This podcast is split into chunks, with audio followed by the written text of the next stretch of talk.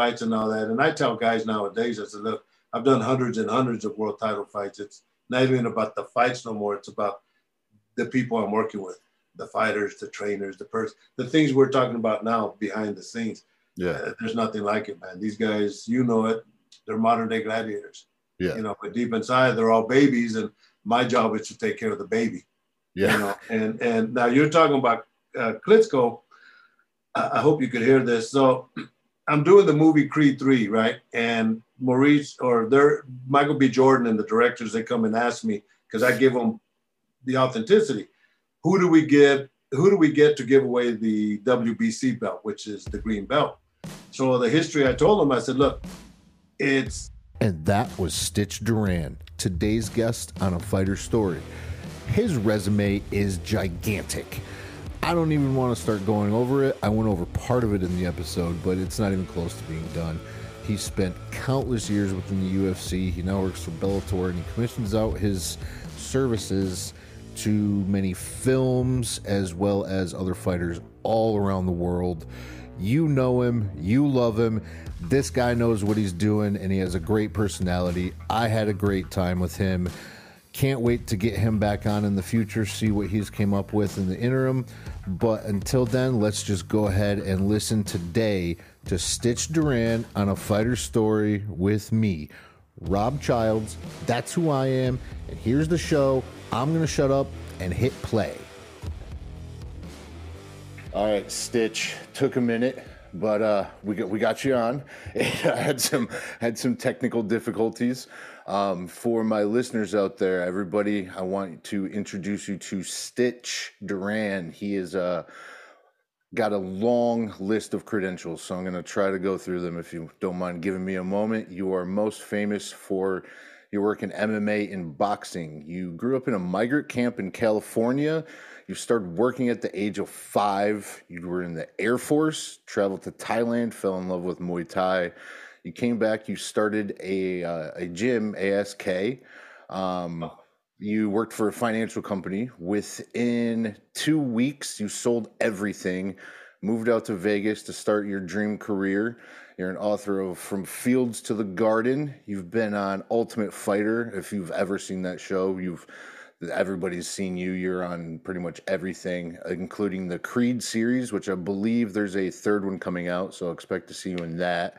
Uh, the Rocky Balboa movie. You've traveled all over the world as a martial artist and a cut man, following your dreams. So welcome to my home. Thank you for your time. Uh, it's truly an honor to get you onto my show. Um, let's uh, let's kind of take a step back and start all the way back at the beginning, if you don't mind, and kind of walk us through uh, what it was like growing up in the migrant camps of California, because that's something you you normally do not hear very often. yeah, yeah. Hey, well, first of all, man, uh, I see your your surfboard in the back, so thanks, man. Yeah, my man. So uh, here we go. So uh, Oh, yeah, yeah, thanks for having a nice nice introduction, man. Best one I've ever had. But yeah, it's you basically kind of defined my whole life, and uh, you know, I yeah, I, I but I grew up in the Central Valley of California, which is considered the agricultural capital of the world, and you know, I always tell people if you ate it, I, I, I picked it for you. You know, everything from uh, apricots to I mean, I could go down the alphabet and do them. You know, apricots, peaches, cotton, almonds, walnuts, figs, uh, grapes, watermelons, cherries. I, I did. What I, I was a farm worker. My parents were farm workers, and and uh, I was literally born and raised in a migrant camp. And the uh, my address is uh, CPC number twelve for the California Packing Company, number twelve. Uh, but the way the system worked is is we would work for the person that owned the crops, the fields, the peaches, whatever they were, and they would put up housing for us. So it's, a track of housing, and and uh, we lived there. Uh, my father was always the the foreman, so he would hire people to work, and so therefore we had worked, you know, 20 to 12 months out of the year. In the wintertime, we'd go and and do pruning, you know, when the uh, the trees were dormant and get them ready for the following season. And yeah, so that's what I did all my life, hey Rob, and uh, that kind of inspired me to, you know, just be the person that I am. I uh, baseball was really my dream, is to play baseball every summer. We would uh, you would have the migrant workers come from all over Arizona, Texas, New Mexico, Colorado, Mexico, mm-hmm. and get guys that were playing baseball. And on Sundays, I'd get up and I'd go play ball with these big boys, you know, and and uh, walked on to Merced College, which was nine miles away from my town, and I didn't have a car, so I would go to school with friends, and after school they would leave, and I'd stay in that practice, and I'd have to hitchhike back, and you know, my town's like fifteen hundred people. When I left the migrant camp, I moved to Planada, which is four yeah. or five miles away, and uh, yeah, so there I joined the Air Force and kind of changed my whole life. What'd you uh, What'd you do in the Air Force? I was a cop of all kinds. You know, that was uh, always my goal. I, uh, yeah, I know who would have thought. Uh, I, uh, I, I, when I walked on to uh, got a Chicano cop just walking around, bro. Yeah, yeah, with, with a joint in his hand, right? You know, that yeah, was, for real. Uh, that was, uh, but yeah, uh, growing up, I when I went to college, I, I well, one semester, you know, and I just couldn't afford to go no more. I didn't know about grants and scholarships, so therefore I joined the Air Force. But that was my what law enforcement. And yeah. when uh, when there were the Marine recruiter wanted to wanted to get me and my buddy Marshall enlisted in the Marines, and this was in 1972. It was kind of like during the Vietnam War, and I said, man, you know, I, I don't want to go. You know, I mean, I, I want to serve my country, but I want to go to Vietnam, and uh, because I had flunked my my physical for the Navy. My my brother was in the Navy, Michael, and and I wanted to get in the Navy, but I jacked up my knee playing baseball, doing a hook slide, and the doctor checked it and it popped us. He said, hey, he says, well, you got to have surgery. And that kind of bummed me out. And yeah. the Marine recruiter, it turned out that he was a Mexican guy, just found us and and uh, he took me and my buddy Marshall to Castle Air Force Base to try to convince us that that's not the way we wanted to go. And I told him my story, and he's the one that literally sent me instead of going to Fresno where I did my physical there. He sent me to Oakland um, and says, "This don't say nothing about your knee." And I didn't, and I passed and joined the Air Force, and you know, man, changed my life. You know, and never got his name, so yeah. you know, I, I kind of like to keep it that way. So if you never went to another doctor, there might have never been a stitch. And yeah, uh, well, it wasn't the doctor; it was the recruiter, the the Marine recruiter, like say the one that he wanted to yeah. me to join the Marines. And when I, he realized that I just wanted to serve my country, I didn't want to go to Vietnam. He's the one that sent me yeah. as a Marine prospect to Oakland, California for my physical. And he that's said, just crazy. don't tell him about your. Yeah. yeah, that's crazy to think about how many fighters you've touched, you know, like that you've changed, like the outcome of certain fights have been because of you, you know, the, the lives you've touched. And it all was kind of based on, not based on, but could have been affected by that one decision to go to a different place. It's a, uh, it's it's crazy how shit like that happens in life. And now I am curious how you get you're in the Air Force. How do you get into Muay Thai? Um, and end up in Thailand and you know like kind of go down that rabbit hole of pain. Yeah, uh, you know it was great because I always told myself if I if I went to the Orient, this was during the Bruce Lee era, and I always said if I went into the Orient, I'd want to study the martial arts. So they sent me to Thailand, and uh, I had friends that were already stationed there like three months before me from my other base uh, in in South Dakota, and uh, so I get there and they take me to see some Muay Thai fights in downtown Ban Chang, and the guy throws a kick, knocks the guy out. I'm in. So at the base they had uh, martial arts classes at the gym for the GIs. It was Taekwondo. Well, Taekwondo, Thailand to me sounds like the same. You know, I didn't know no difference. So uh, I trained with them for about three months and and uh, they left. And then the Koreans took over, and and they just they kept that same Taekwondo banner because that's how they were getting paid. But they mm. transitioned us and a lot of it to the Muay Thai system. And so we used a lot of the Taekwondo, the power kicks, high kicks, and all that, and and combated it with the elbows and the knees and all that, and turned out pretty good. So I, that whole year, I ate, slept, and dreamt that, and and uh, finally years later, I got kru certified, uh, ran into one of my instructors that had moved to England, uh, Master Scan. We trained together in Thailand, and uh, we did a session over there, and he certified me as a kru. And you know, from there on, I opened up a school of kickboxing and kept going. That's that's insane. To just crazy, man. Yeah, yeah, and then and it almost kind of seems like that's kind of where the story starts you, you know i mean yeah. like that's kind of like the setup to to kind of how everything started is, 100%. is you owning your gym um yeah well, even before that, you know, when when when I got when I got back to the states, well, I, I left Thailand. Actually, I, my first base was Missouri. From Missouri, I went to Thailand. From Thailand, they stationed me in South Dakota, and kickboxing was just brand spanking new, you know, and and so I'm. It, they have karate tournament on the base, and and I'm working with this Kaji Kempo. I'm in the bag at the YMCA, just kicking the bag and working on my own. And the guys, the trainer sees me and the other, the head instructor, and we become friends. So I join a tournament with uh, with them at the base, and I fought three guys with four kicks. I won the tournament. You know? and one guy says, one guy says, "You kick too hard." You know, I, I, everything was points, right? Bam, and yeah. uh, I kicked a little harder than I probably should have, but I I got them all out. uh, yeah.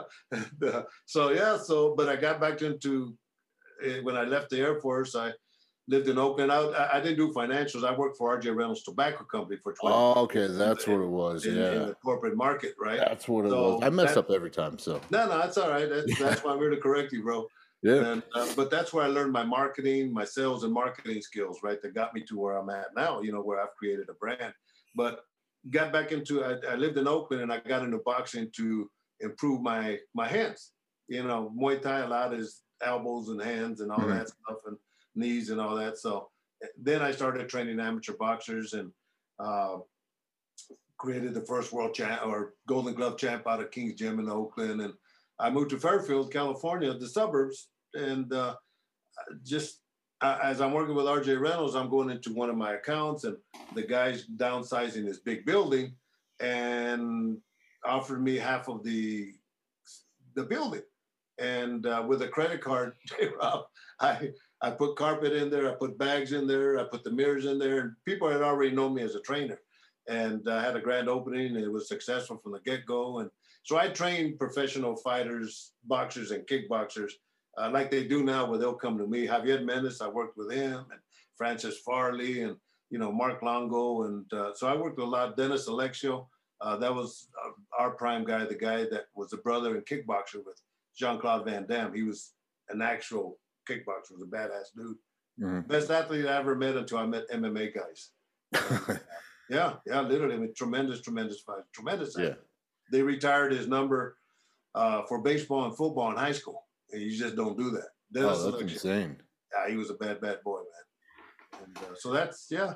Got into uh, opening up ASK. I promoted fights. I trained. I learned. I was learning to make that transition into learning how to be a cut man also. And I remember uh, I went to a boxing match. Bone Crusher Smith fought Marvis Frazier, Joe Frazier's son, in Richmond, California. And this one guy did a good job on cuts.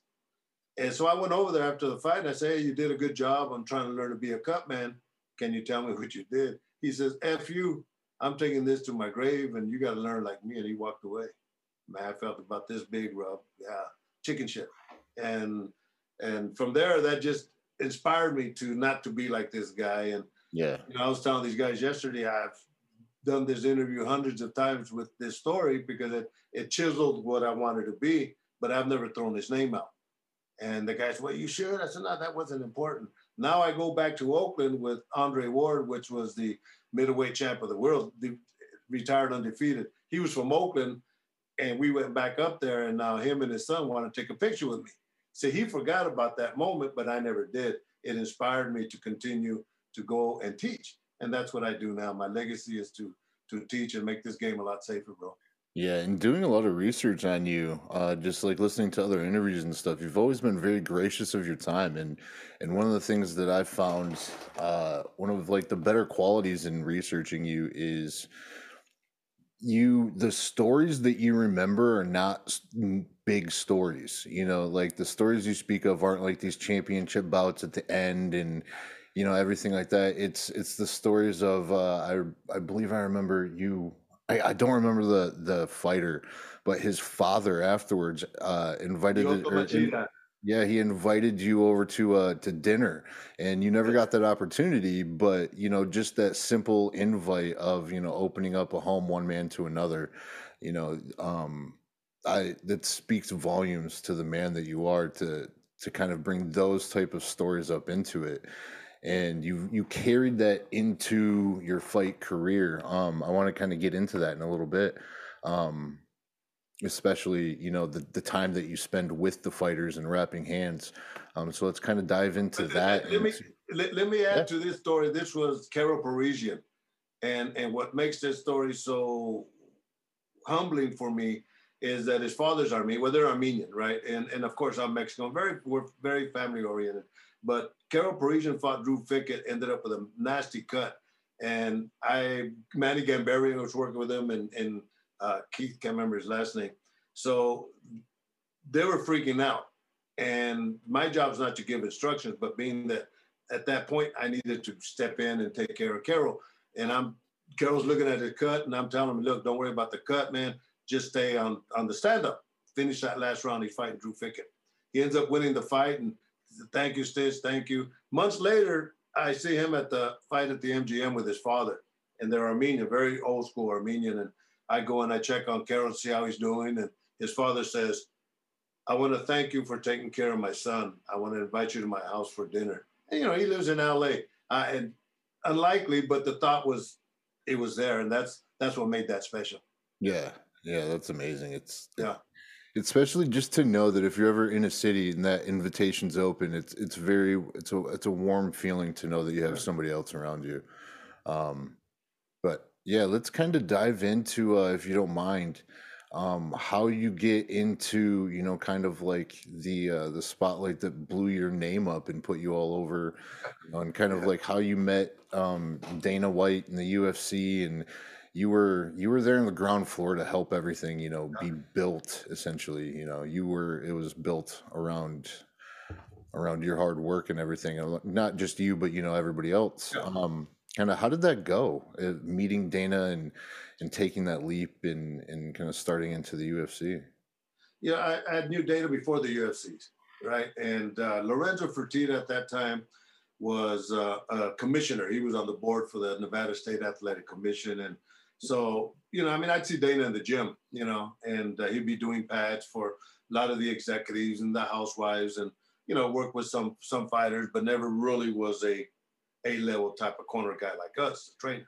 Uh, but nonetheless, he was there but he was friends with Lorenzo Fertitta, and and uh, I'm doing a K1 at the Bellagio. Scott Coker, I used to work with Scott Coker years before uh, Strikeforce and years before uh, Bellator. You know, I've known Scott for many many years. So when K1 came into Las Vegas, he brought me in to be the house cut man, and I see Dana in the audience, and he says, "Hey, let me have your card." He goes, "I'm gonna speak to you. I'm gonna talk to you." And uh, next day he calls and said, "Look, we bought the UFC, and uh, I'd like to see if you're interested in being one of the cut men.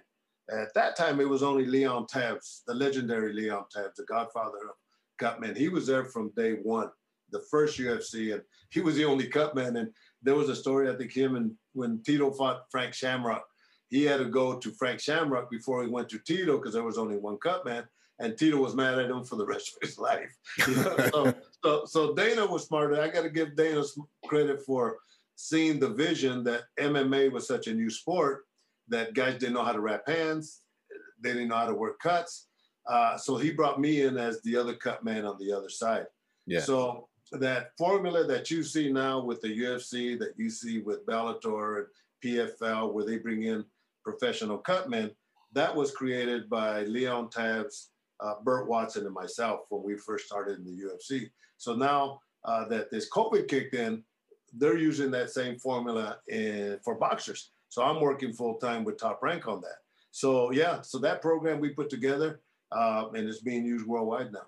Yeah, and then you also get uh, some personal calls. I believe the Klitschko brothers um, hire you to go out to Germany and so you're in all their fights. Um, it's not for the uh, the general population. I know most people will see you, you know, as the cut man. They they recognize you put the Vaseline on. Um, in doing that, you also kind of you spend some quality. I don't know if I want to say quality, but intimate time with the fighters and wrapping hands. Um, takes you about seven minutes per hand in my in, in my research. Yeah, I know, man. I I had to really step it up. I uh, I I really respect what you do, and and I appreciate your time. So I wanted to make sure that I uh, I put some effort into this. So yeah, I mean, so that's about you know 15 minutes minimum with that fighter beforehand. Um, kind of walk us through what that's like you know that that one-on-one time with the fighter because i've i've been in those situations and i've seen fighters you know there is no predictability in that situation. Right. everybody's completely different so kind of walk us through your perspective. Yeah you know i, I think frank mir vitor belfort said it best and frank says uh, when i see stitch walking into the dressing room my stomach just drops because i know it's time to fight. Right?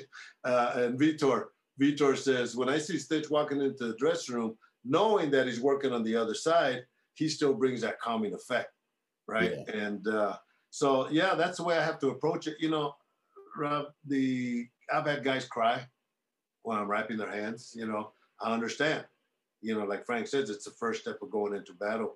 Man, I'll let them cry, and I'll just sit there and I'll support them, and finally, uh, you know, give them a hug, and I said, man, don't worry about, it. I'll take care of you. You know, and uh, so those are the moments that are like special to me. And you were mentioning the big fights and all that. And I tell guys nowadays, I said, look, I've done hundreds and hundreds of world title fights. It's not even about the fights no more. It's about the people I'm working with, the fighters, the trainers, the person, the things we're talking about now behind the scenes.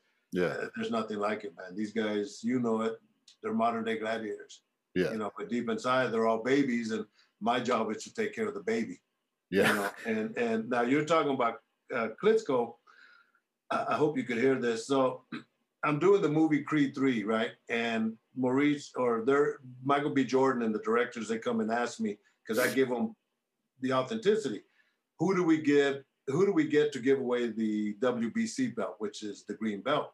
So the history, I told them, I said, look, it's it was created by Jose Sulaiman from Mexico City. It's a green belt, the most prestigious belt. So it has to be given away by a Mexican guy. If you, there's one guy, so I chose the guy to give the belt away, and I'm telling uh, Maurice Sulaiman, his uh, his son Mauricio, because Jose passed away at one of the fights I was doing in Dallas, and he said, "Well, let's let's send the Klitschko's a, a picture." Because we were talking about Vladimir Vitaly, and they're right in the middle of the war in in the Ukraine. You know, Vitaly is the mayor, and Vladimir, of course, they're all with with Zelensky.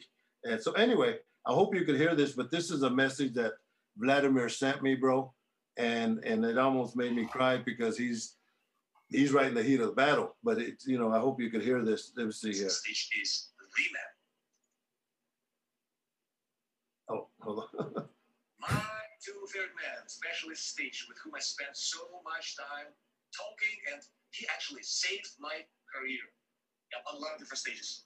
Uh, if Stitch wouldn't be in my corner, I would not make the record of 12 years being a champion. So um, that's that's so great to see you both. And Stitch is the man. Did you that's get a chance to hit it? It's crazy, huh? Yeah, no, it's amazing. It's it it's crazy when you think about what you do because in watching like you know just the creed or you know like going back to like the ultimate fighter like those over the shoulder shots and stuff and seeing like those moments and you know you feel like you know what you would do in those situations but you don't know until, until you're there. Um, and then the fighter has that walk and you know that walk is that that's when it's go time. And at the end of that walk you're always there you know to uh for the final check-in. And you've you always you know you're wrapping the the vas or not wrapping um you're putting the vaseline you know on, on the eyes um over the eyes on the cheeks and everything. And then you whisper something to them um, are you trying to give like a fatherly type advice, or what exactly is, or is that something that you prefer to keep between you and the fighter? Well, it's it's it's a combination of both, but yeah, it's something that you know that I, I you know, psychology is such a big thing, bro. You know, you could be a good cut man, you could be a good coach and all that, but unless you know the heart and soul of a fighter, uh, you're not complete in your in your process of working with these guys. You have to understand them you know, that even though they're gladiators are babies, right? So yeah, I, I give them that final word of comfort, you know, and and I'll tell them, I, I love you, uh, you know, I got your back, and go out there and kick some ass, and just you know those final words of of encouragement. And and it's funny because people always ask me that, and and you know I never really pay attention to it, but yeah, that's those are the final words that I give them. And I think uh, who was it, Mike Piles said one time he says he got cut. He said, man, when when I see Stitch walking in, I know I'm cut, but I know I'm in good hands. You know, so so you know those little moments like that. That's Rob. That's that's what I live for. It's uh, everything else is secondary.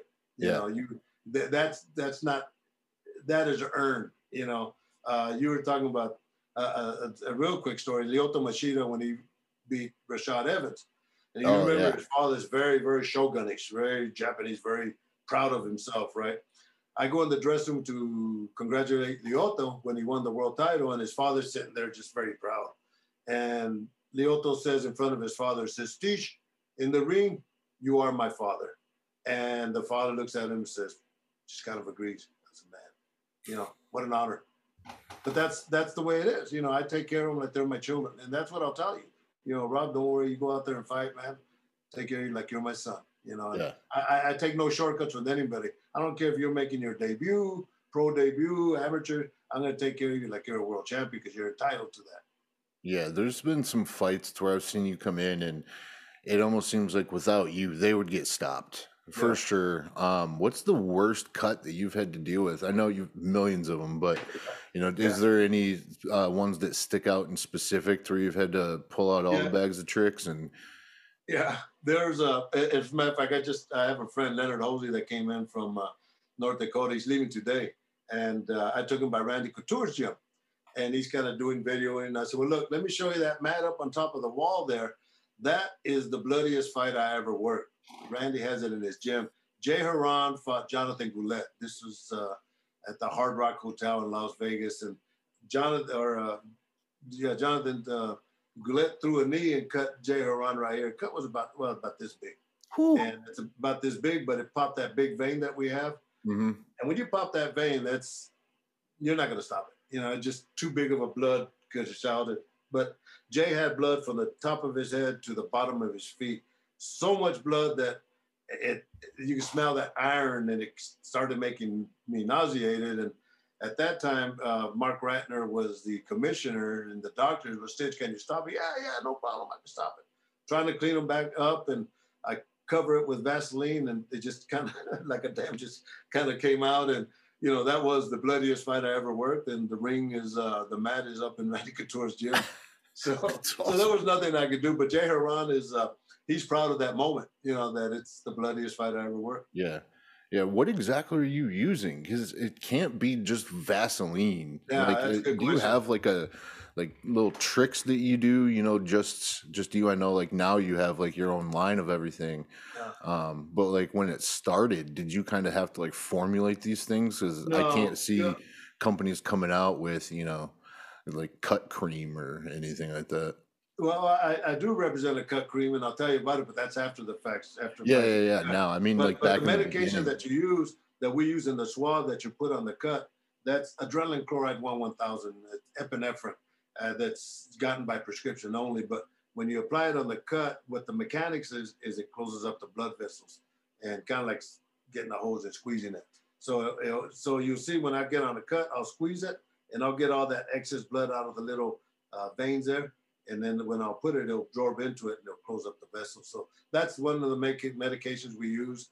Uh, and Thrombin are coagulants, and uh, very few people use it because they're expensive. Uh, there's a little gauze pad that I put that's Quick Aid. It's called Quick Aid. Uh, it's 100% natural. It's made out of a seaweed base, and you put it on the cut, and it literally dehydrates the blood and it stops it from bleeding. So, but a lot of it's technique, no secrets. You know, we we work with the laws of the athletic commissions, and uh, you know, Some guys, and that's why they have commissioners, bro, because some guys will try to bring this off the wall stuff that they don't know what they're doing. They don't know the functions, but somebody told them that it works, and it's not fair to the fighters. So, uh, yeah, we have to abide by the rules of the commissions. Yeah, I was hoping to talk to you about that with the commission. It seems like it uh, you could be in New York and somebody could get a cut and the fight would be stopped, but if there's a fight in Vegas, you know, it's the fight would keep going. You'd be able to to close it up. Um how do they pick the doctors? Where are these guys coming from? I mean, like I, I honestly want to know where the judges come from too, because I've seen some fights. I have no idea how the hell they're judging those. But I mean, let's just stick to kind of your profession on this. But yeah, where are they getting these doctors, and how are they qualifying them to be specialists in combat cuts. I guess I don't I don't really know how you get it. Yeah, you know that's that's a good question. Very good question. Excellent question. And and you know I have to say, through all the doctors, Nevada has excellent doctors. You know, and when a doctor stops a fight, is when when anybody stops a fight, referee, the cut man, uh, the doctor. It's when the fighter is at a disadvantage. That's that's the whole key to that. And uh, you know, because you have blood doesn't make it a disadvantage, right? Depending on where it's at. If you cut here, Yeah. might look bad, but there's no disadvantage to the fighter. If it's up on top, it's getting in the eyes, and he's wiping it, then that's that's a disadvantage. Uh, so those are the criteria that, that you know, we look at in having a fight continue or not. So, I, as far as I guess the actual doctor themselves, what credentials do they have? I know they're they're actual doctors, but are you getting what type of doctors coming in? Yeah, there's you know the thing I like about the one in Nevada, a lot of them are are trauma doctors, so they work the ERs and all that. Uh, I did a show in Louisiana one time, and uh, this guy says, uh, "Well, Stitch, you know, does he need stitches?" What do you think? Does he need stitches? You know, he's asking me these questions, right? I said, "What kind of doctor are you?" He says, "I'm a cardiologist." He goes, "If the guy has a heart attack, I'm okay." I said, "But I know nothing about this."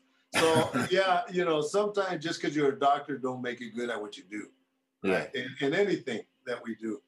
Uh, but there's some commissioners. That's why after like a big fight, Rob, I'll go in and I'll go meet the doctors personally, because there's there's a lot of times uh, uh, where they'll let me go beyond what they would somebody that has less, less experience because of the knowledge that I bring and Yeah. the techniques that I bring.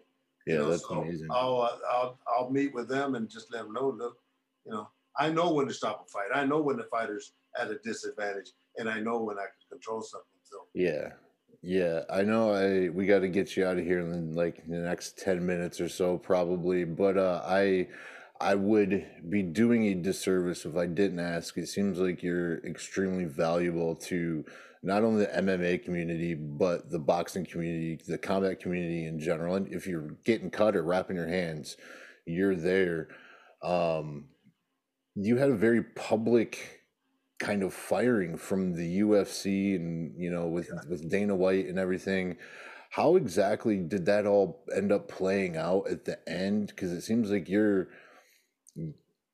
your Stitch. You know what I mean? like you, those are your guys. You know, Yeah. like most of those guys like stood out just the same way they all are for Cain right now. You know, and like it's how what exactly all ended up with that in the end. It, it hasn't ended, bro.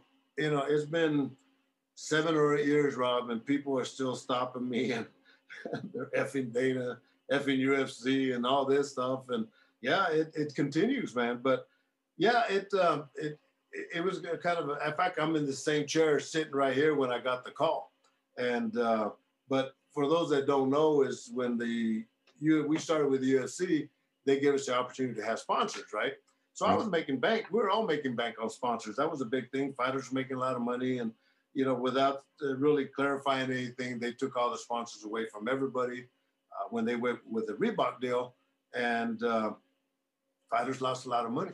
You know, and everybody's effing Dana, effing F, uh, Reebok, and and uh, just UFC, and just everything was negative. So. Um, they asked me, John Nash from bloodyelbow.com. Never met the guy yet, but he asked me, he said, Would you be interested in doing an interview of how the Reebok deal affected the cutman? And uh, now I go back to me being the days of a farm worker, you know, when my parents were fighting uh, for the fair practices of farm workers. We didn't have restrooms. My sisters and and my mother would have to go down the fields up around to go to the restroom and we used to drink out of the same metal bucket, same tin can. So they always fought for their rights, right? And I figured, you know, if I don't speak up, my parents wouldn't be proud. So the interview was very politically correct, and uh, but it went viral, and uh, and and everybody's. I'm getting messages from support from all. I'm the one that stood up and spoke out, right? And uh, so I'm shopping at Costco with my wife, and I get a call from my friends, and we're all friends, right? Before that, uh, uh, Jess and, and Mark called me, and what Jess called, they say, "Man, you got time to talk?" And I knew, I knew what the conversation was going to be about because I'm getting hundreds of messages, and and uh, I said, "Well, I'm shopping. I'll call me in an hour.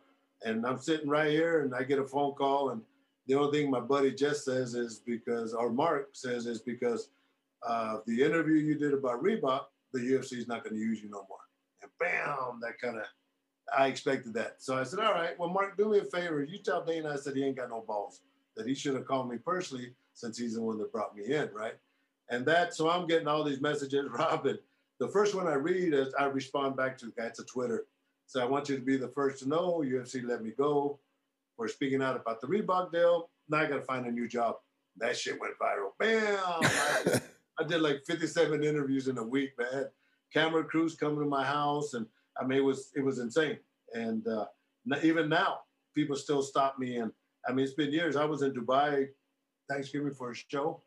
One of the Royals comes up to me and shakes my hand, young guy, and uh, thanks me for speaking out. You know, so yeah, it's, it's been a blessing. You know, it, uh, I'm doing fine, getting a lot of work. You know, it's never been an issue, uh, and uh, I'm working, like I said, with a company uh, with a cut cream right now. We just met. That's why I was in town. We just met with some people.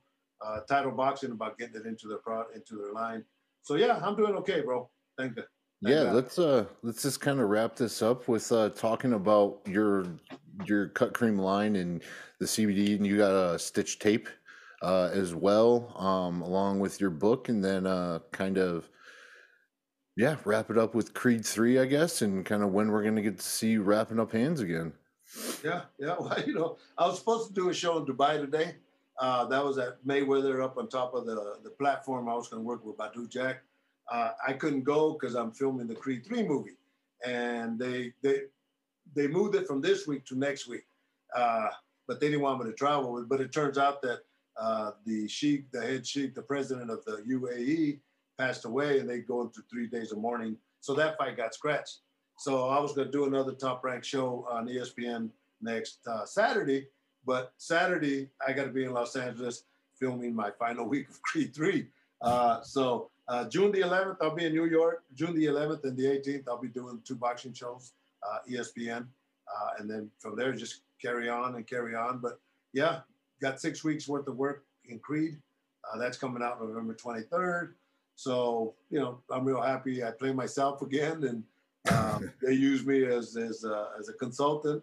So the storyline is great. But yeah, uh, Jay Timms and, and, and Keith Evans just met with them uh, with Title Boxing. They created a cream for cuts.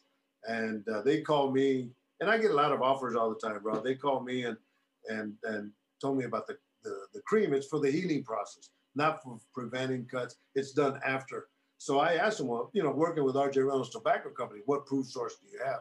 Well, that's why we called you. Well, at that time, I was working with Dave Feldman at the bare knuckle fights. I said, man, these guys all get cut. They sew them up in the dressing room.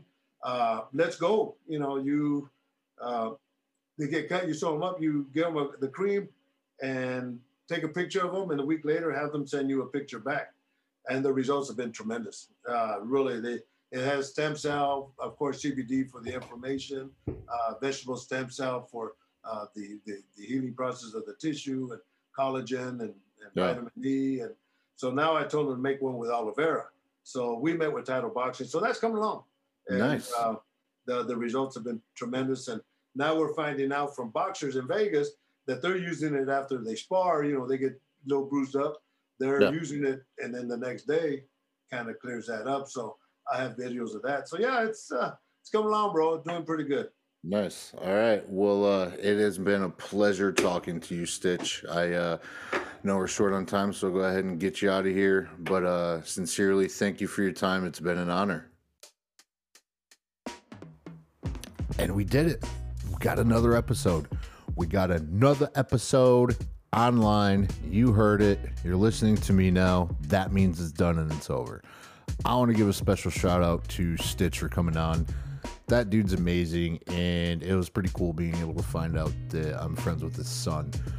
I don't know how I didn't put that together. Clearly, I'm not that good of friends with his son, but uh, either way, great dude. I want to tell you to go check out cbdinit.com and check out the uh, Stitch Premium CBD Cut Cream. That's his line. Um, that's kind of what he's stepping into now.